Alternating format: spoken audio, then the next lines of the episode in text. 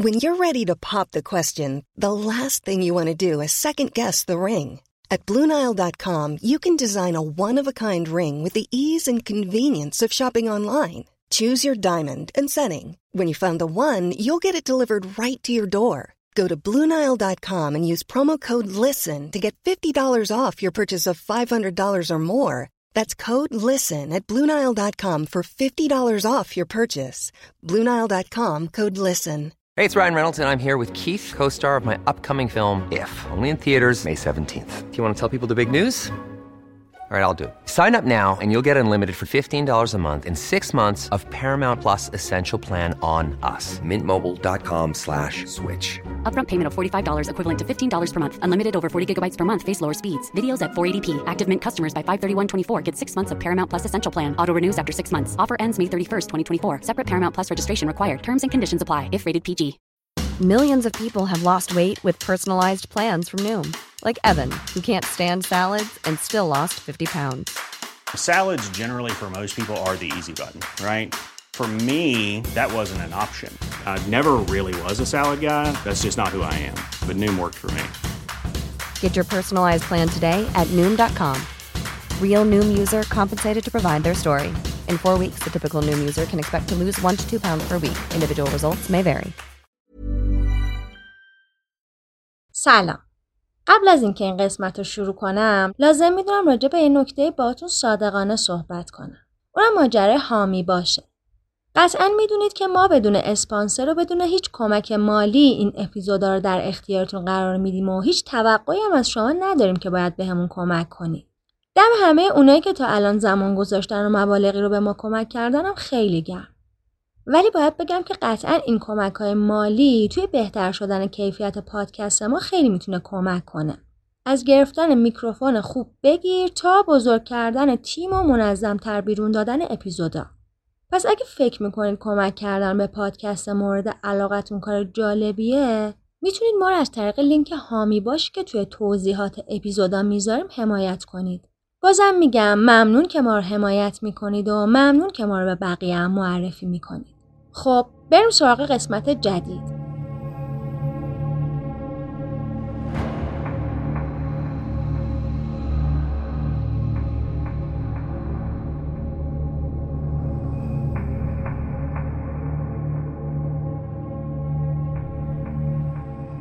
کشتن آدما یه اتفاق وحشتناکه. مخصوصا اگه به یه عادت تبدیل بشه و اثر خوشگذرونی یا انتقام باشه. آدمکشی زنجیره یا قتل سریالی به شکلی از قتل گفته میشه که قاتل سه نفر یا بیشتر توی بازه زمانی مشخص حدود یه ماه به قتل میرسونه. ممکنه قاتل جنایتاش رو تو زمان و مکان یا موقعیت مشابهی انجام بده. جرمشناسا از زدن برچسب قتل سریالی به جنایت دچار تردید هستن. بعضی انجام سه قتل با ویژگی های مشابه را قتل زنجیره می‌دونن اما بعضی دیگه مثل کارشناسای FBI وقوع پنج قتل و لازمه ورود به پرونده های سریالی می‌دونن. فصل اول پادکست ما قصد داره راجع به قتلای زنجیره‌ای که توی ایران اتفاق افتاده صحبت کنه. حتما خودتون می‌دونید که موضوع ما هیچ جور مناسب بچه ها نیست و بهتر بدون هدفون جلوی اونا این پادکست رو گوش ندید. در ادامه شما رو به شنیدن یازدهمین قسمت از فصل اول پادکست نوار زرد که توی شهریور 1402 منتشر میشه دعوت می‌کنم. قسمت یازدهم نظیر ازبک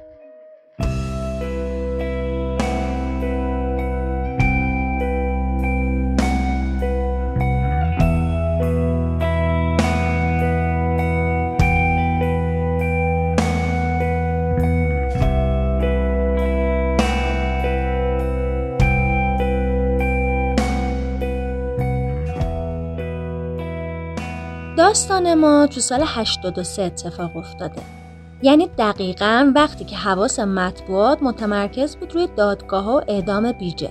اما تو همون موقع ها پرونده یه قتل سریالی دیگه مطرح میشه که خیلی نمی‌تونه توی مطبوعات سر و صدا کنه و خیلی سریع هم جمعش می‌کنه. ماجرا با پیدا شدن جسد یه زن جوان تو چاه یه خونه نیمه سمت فرمانیه شروع میشه. ساعت پنج رو به روز دهم تیر سال 83 به مامورای کلانتری 123 نیاوران اطلاع میدن جنازه یه زن ناشناس که با روسرش خفه شده بوده توی خونه نیمه سمت فرمانی پیدا شده. با شنیدن این خبر بازپرس ویژه قتل و یه اکیپ از کارگاه های اداره دهم پلیس آگاهی میرن محل کشف جسد. اونا بعد از اینکه جسد رو به پزشکی قانونی میفرستن تحقیقات ویژهشون رو در مورد دستگیری قاتل شروع می‌کنن. کارگاه ها تو جریان تحقیقات می‌فهمن صاحب این ساختمون یه آقای به اسم علی. این آقا به اداره پلیس احضار میشه و تو روند سوال و جوابا به پلیس میگه که ساختمون رو سپرده بود دست نگهبان افغان به اسم نظیر ازبک و خودش هم اصلا اونجا رفت آمدی نداشته. تا اینکه چند وقت قبل سرزده میره سر ساختمون که می‌فهمه نظیر یه زن خیابونی رو آورده تو خونه و تو کمد قایمش کرده که اون نبینتش. صاحب خونه وقتی این قضیه رو فهمیده زن رو بیرون کرد و عذر نظیرم خواسته. با مشخص شدن این موضوع تو تحقیقاتی که پلیس از همسایه ها می‌کنه متوجه میشن همسایه ها هم متهم و چندین بار با زنایی که معلوم نبوده کیان تو اون ساختمون نیمه ساز دیده بودن. یه سری از خانمای همسایه هم میگن نظیر بیشتر روزا جلوی در خونه وای میستاد و یه دسته پول 500 تومنی دستش می‌گرفت و به زن و دختری که از کوچه رد می‌شدن نشون می‌داد. بعد از گرفتن این اطلاعات تحقیقات کارگاه ها برای دستگیری متهم فراری شروع میشه. پلیس با توجه به مشخصاتی که صابخونه و همسایه ها از نظیر داده بودن شروع می‌کنه به گشتن تو محله های اون اطراف تا اینکه کارگاه ها بالاخره می‌تونن بعد از چهار روز نظیر ازبک رو تو بازار تجریش شناسایی و بازداشت کنن. مامورا وقتی داشتن متهم و بازرسی بدنی می‌کردن یه موبایل هم از جیبش پیدا می‌کنه. تو قسمت قبل گفتیم که داشتن موبایل اون وقتا برای هر کسی راحت نبوده. حالا چه برسه به اینکه طرف یه کارگر افغانستانی هم بوده. پس دیگه مطمئن میشن که یه ریگی به کفش این آقاست. متهمو می‌برن اداره آگاهی و شروع می‌کنن ازش سوال و جواب کردن. نظیر تو بازجویی اولش منکر هر قتلی میشه اما وقتی ازش راجع به موبایل سوال می‌کنن نمی‌تونه جواب درستی بده که اون از کجا گیر آورده.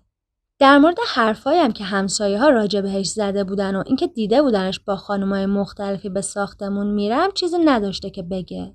جوابش هم برای کاراگاه ها قانع کننده نبوده تا اینکه بالاخره بعد از بازجویی بیشتر مجبور میشه اعتراف کنه.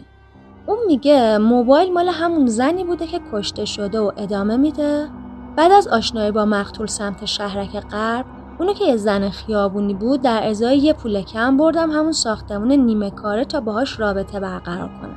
ولی سر پول با هم دعوامون شد و منم با روسری خفش کردم و بعدم انتاختمش تو چایی که تو زیر زمین از اونجایی که کارگاه با توجه به حرفای همسایه ها احتمال می‌دادن متهم زنای دیگه ای رو هم توی اون خونه کشته باشه دوباره میرن همون ساختمون نیمه ساز و بیشتر میگردن.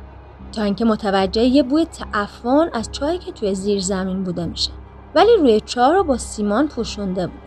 کاراگاه ها به کمک مامورای آتش نشانی سیمان رو میشکنن و می‌تونن جنازه دو تا زن دیگه که با روسری خفه شده بودن و از تو چاه بکشن بیرون.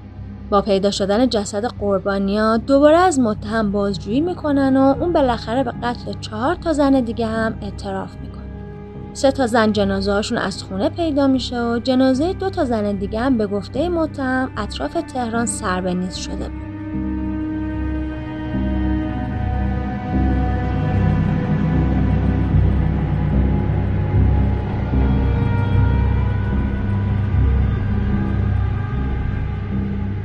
نظیر تو بازجویی به بهروز هنرمند بازپرس پرونده میگه؟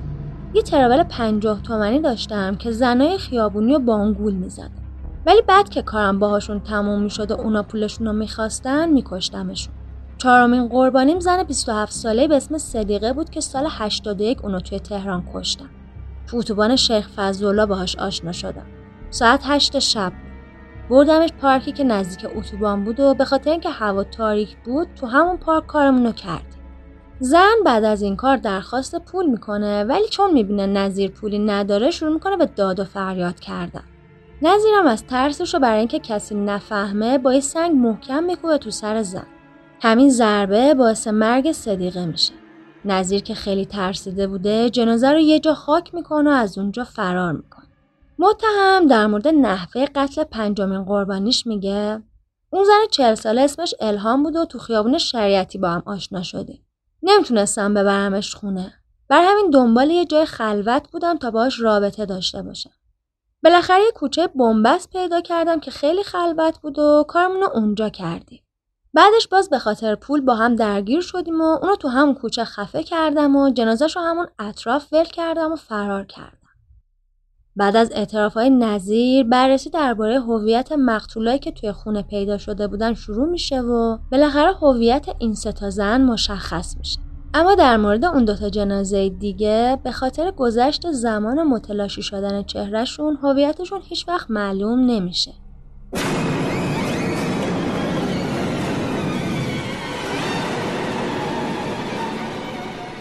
قاتل قتلای سریالی تا اون موقع به پنج تا قتل اعتراف کرده بود اما مامورا احتمال می‌دادن متهم مرتکب قتلای دیگه هم شده باشه.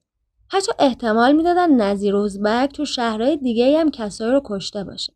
تحقیقات در مورد این حدس و گمانه از سمت کارگاه های پلیس آگاهی ادامه دار میشه ولی خب نمی‌تونن مدرک محکمه پسندی به دست بیارن.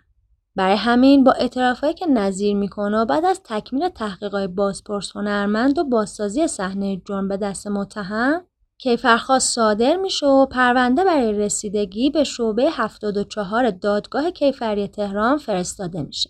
متهم با صدور قرار بازداشت موقت روونه زندان میشه. Life is full of what ifs. Some awesome, like what if AI could fold your laundry?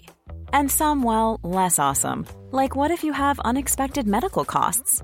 United Healthcare can help get you covered with Health Protector Guard fixed indemnity insurance plans. They supplement your primary plan to help you manage out of pocket costs. No deductibles, no enrollment periods, and especially no more what ifs. Visit uh1.com to find the Health Protector Guard plan for you.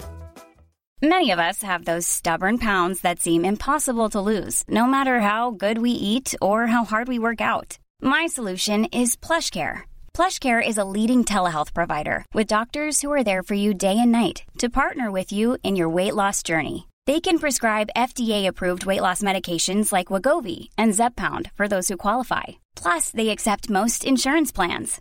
To get started, visit plushcare.com slash weight loss. That's plushcare.com slash weight loss. بعد نیست ببینیم حال هوای تهران اون موقع چجوری بوده. تو قسمت قبل یکم راجبش حرف زدیم. تو این قسمت هم یکم دیگه براتون میگیم. اگه یادتون باشه طرفای اردیبهشت اون سال یه سری خبر پخش شد که اشیاء نورانی تو آسمون شهرهای مختلف ایران دیده شدن. برای مردم جالب بود که اینا بشقاب پرندن یا چی خرداد سال 83 هم یه زلزله 6 و دو دهم ریشتری تو بلده مازندران اومد که تهران هم برای 7 ثانیه تکون داد. خوب یادم که اونقدر ترسیده بودیم که بیشتر مردم تصمیم گرفتن شب و تو پارکای محلشون بمونن. البته برای من که نوجوان بودم بیشتر از اینکه وحشت رو تجربه کنم هیجانی بود که قرار بود تو پارک بمونم. یکی دیگه از جنجالی ترین خبرهای جنایی اون سال شروع جلسات محاکمه شهلا جاهد بود که برنامه شوک هم چند تا از دادگاهاشو نشون داد. فقط ببینید تو سال 83 چند تا جنایت اتفاق افتاده بوده ها. فیلم های معروفی که اون موقع روی پرده سینما بودن بیده مجنون مجید مجیدی کافه ترانزیت کامپوزیا پرتوی اشک سرمای عزیزالله حمید نژاد دوئل احمد رضا درویش که بعد از سالها فیلم ساخته بود سربازای جمعه کیمیایی و بازی متفاوت مریلا زارعی مهمان مامان مهرجویی مکس سامان مقدم و خوابگاه دختران حسین لطیفی بود. شاید بعضی ندونن که نویسنده این فیلم ایرج تحماس بود. داستان این فیلم هم یه جورایی به قتلای زنجیره مربوط می‌شد. دیوونه که تازه عروسا رو میدوزید و میکشتشون. که برای اون موقع فیلم ترسناکی بود و جیغ مردم تو سالن سینما در می آورد رویا رویا تو رو خدا نرو تو. رویا بیا برگردیم. الان میام. رویا رویا هیچ جنی اون طرفا نبود؟ نمی‌دونم بالا از خانم بپرس که ترسیده داره در میره خونه. شیرین؟ جان من جان من. چیزی دیدی؟ نه خیر. اصلا هیچی ندیدی ولی اونجا مشکوکه.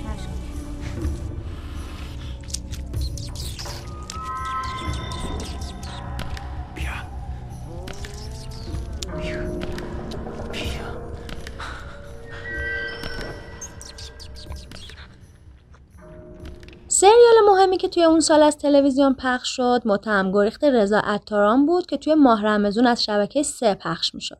چقدر تنز این سریال عالی بود. واقعا سریالایی که اون موقع داشتیم کجا و این سریالای جدید کجا. معروفترین آلبوم موسیقی هم که توی اون سال خیلی گل کرد غریبه فریدون آسرایی بود. خواننده لس آنجلسی که تونسته بود بیاد ایران و مجوز بگیره. آهنگ معروف آلبوم هم که آی خوشگل عاشق تقریبا سوار هر ماشینی می‌شدی این آلبوم داشت پخش می‌شد. خواننده دیگه که اون سال خیلی معروف شدم دیجی مریم بود که تونست بین جوونا حسابی گل کنه و آهنگ بگو آخه واسه چی شو من دارم بهار بهارش خیلی محبوب بوده.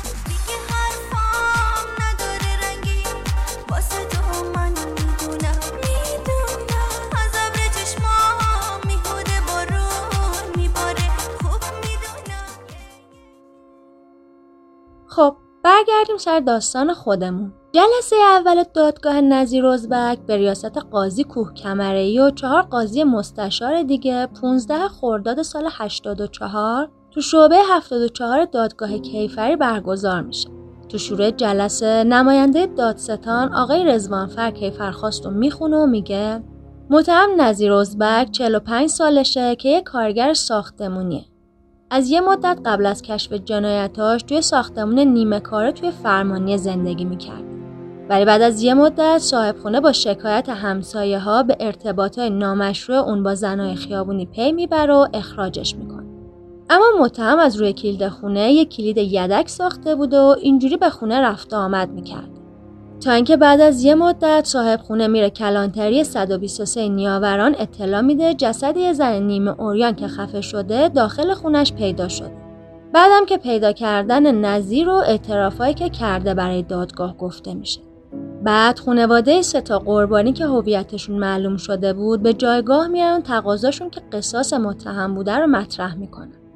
از اونجایی که هویت دو تا از مقتولا مشخص نشده بود، رضوانفر به عنوان نماینده دادستان درباره این دوتا قتل برای متهم تقاضای قصاص می‌کنه. بعد قاضی کوه کمری از متهم می‌خواد به جایگاه بره و ماجرا رو تعریف کنه.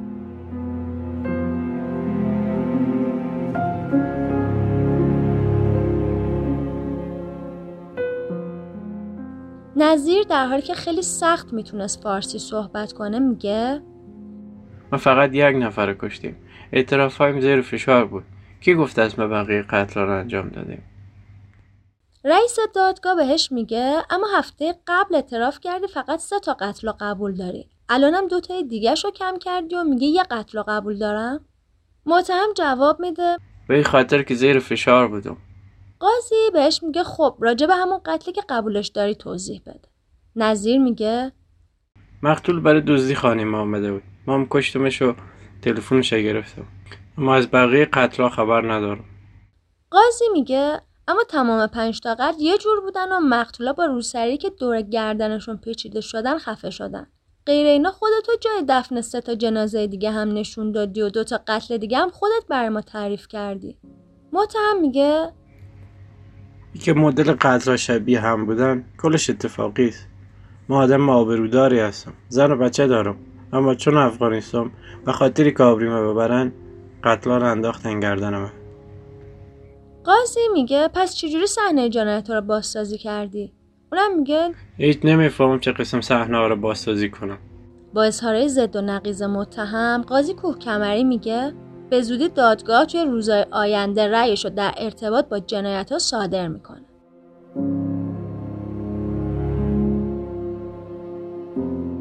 در نهایت قاضی کوه کمری رئیس شعبه 74 دادگاه کیفری و چهار تا قاضی مستشارش می‌تونن نظیر ازبک رو به سه بار قصاص محکوم کنن.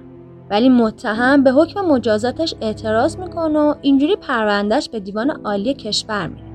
قضات دیوان عالی کشور بعد از بررسی حکم مجازات نظیر اونو تایید می‌کنن و برای اجرا به شعبه اجرای احکام دادسرای جنایی تهران میفرستن.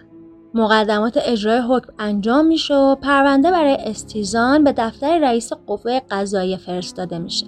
آخر سرم بعد از استیزان پرونده برای اجرای حکم مجازات این قاتل به شعبه اجرای احکام دادسرای جنایی تهران فرستاده میشه.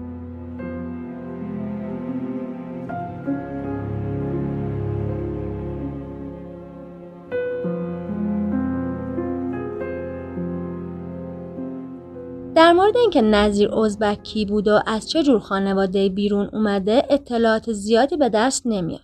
فقط اینکه تو تحقیقایی که می‌کنن معلوم میشه اون یه گروهبان فراری از ارتش افغانستان بود و پلیسا فکر می‌کردن ممکنه متهم تو افغانستان هم جنایت دیگه کرده باشه.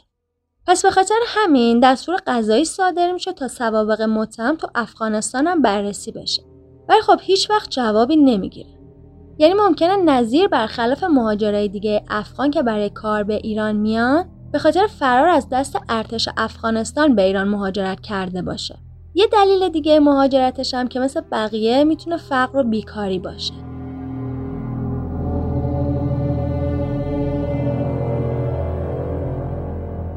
دکتر آرش حقیقت فرد جرمشناس در رابطه با قتلایی که معمولا قربانیاش خانم هستن میگه مهمترین علت وقوع قتلای زنجیره که توی اون معمولا خانوما به قتل می‌رسن وجود بیماریهای روانی زمینه تو قاتل است.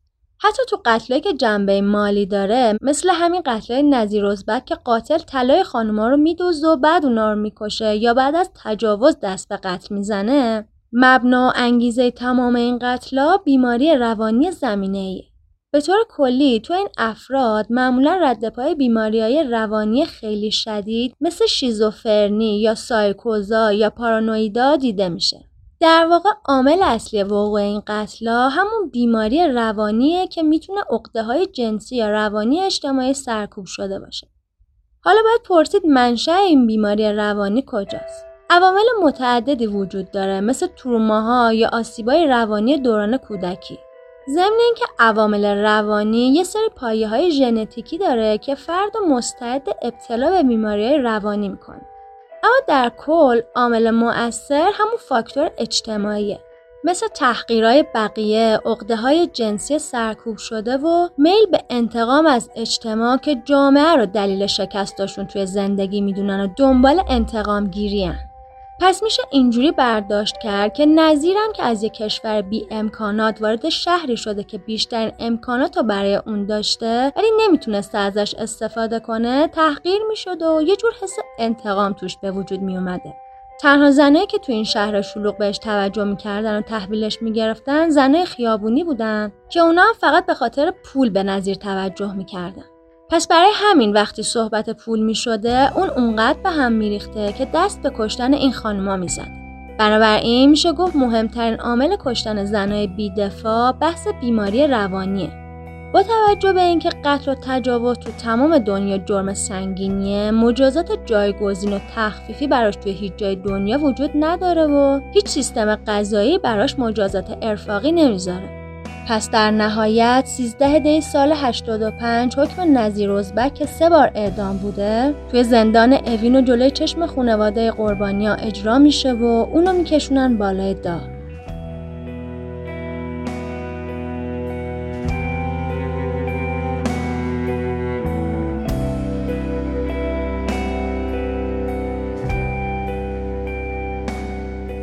از اینکه این قسمت رو تموم کنم دلم می‌خواد بگم که امیدوارم با شنیدن این داستان تمام مردم افغانستان زیر سوال نرن و این قسمت باعث نشه که یه سری آدم شروع کنن به توهین کردن به کل مهاجرای افغانستانی. قطعا همه جا خوب و بد وجود داره و شرایطی هم که برای مهاجرات تو کشور ما هست خیلی خیلی بده. ولی باید درک کنیم که کشور ما به خاطر زبون مشترکی که با افغانستان داریم بهترین کشور برای مهاجرت برای این مردم مظلومه و ما نمی‌تونیم قضاوتشون کنیم که چرا میان اینجا. من فکر می‌کنم هر کدوم ما ممکنه تو اطرافیانش یه مهاجر داشته باشه و هیچکس دوست نداره وقتی مهاجرت می‌کنه مردم کشور میزبان باش برخورد بدی داشته باشه. چون در کل آدم از سر دلخوشی که مهاجرت نمی‌کنه این شرایطی که ما رو به سمت مهاجرت میکشونه. همین. چیزی که شنیدین قسمت یازدهم پادکست نوار زرد. قبل از هر چیز باید تشکر کنم از دوست عزیز افغانمون نصار ظریفی که برای بازسازی صدای این قسمت ما رو یاری کرد. خیلی مهمه که بدونید ما توی این پادکست دیده تحلیلی به ماجراها نداریم و اگه جای نظری هم میدیم کاملا شخصیه. نکته دیگه اینه که از روز اولم گفتیم که فقط وقایع جنایی رو بررسی نمی کنیم بلکه سعی داریم یکم با بقیه پادکست های جنایی متفاوت باشیم و کنار ماجراهای جنایی اتفاقایی که از لحاظ زمانی موازی با جنایت و خیلی هم مهم و تاثیرگذار بودنم بررسی کنیم. پس اگه همچین موضوعی برای شما یا دوستاتونم جذابه ما رو به بقیه هم معرفی کنید و از طریق تمام اپهای پادگیر یا صفحه اینستاگرام یا کانال یوتیوب و تلگراممون ما رو دنبال کنید. همطور که اول اپیزودم گفتم اگه دوست دارید برای ادامه دادن این مسیر از ما حمایت کنید چه توی ایران چه خارج از ایران می‌تونید از طریق لینک هامی باشه نوار زرد که توی توضیحات گذاشتیم این کار رو انجام بدین. قطعا می‌دونید که برای حمایت مالی از نوار ظرف هیچ اجباری وجود نداره و این کار شما صرفا ما رو برای ادامه مسیر دلگرم می‌کنه. منابع اپیزودامونم توی قسمت توضیحات اپهای پادگیر وجود داره. اگه دوست دارید که خودتونم راجع به اپیزودا بدونید یا موسیقیایی که استفاده کردیم براتون جذابه می‌تونید از اینجا پیداش کنید. ممنون که ما رو دنبال می‌کنید و ممنون که ما رو به بقیه هم معرفی می‌کنید. این پایان این قسمت بود. ولی اگه دوست داشته باشید می‌تونید موسیقی رو تا آخر دنبال کنید.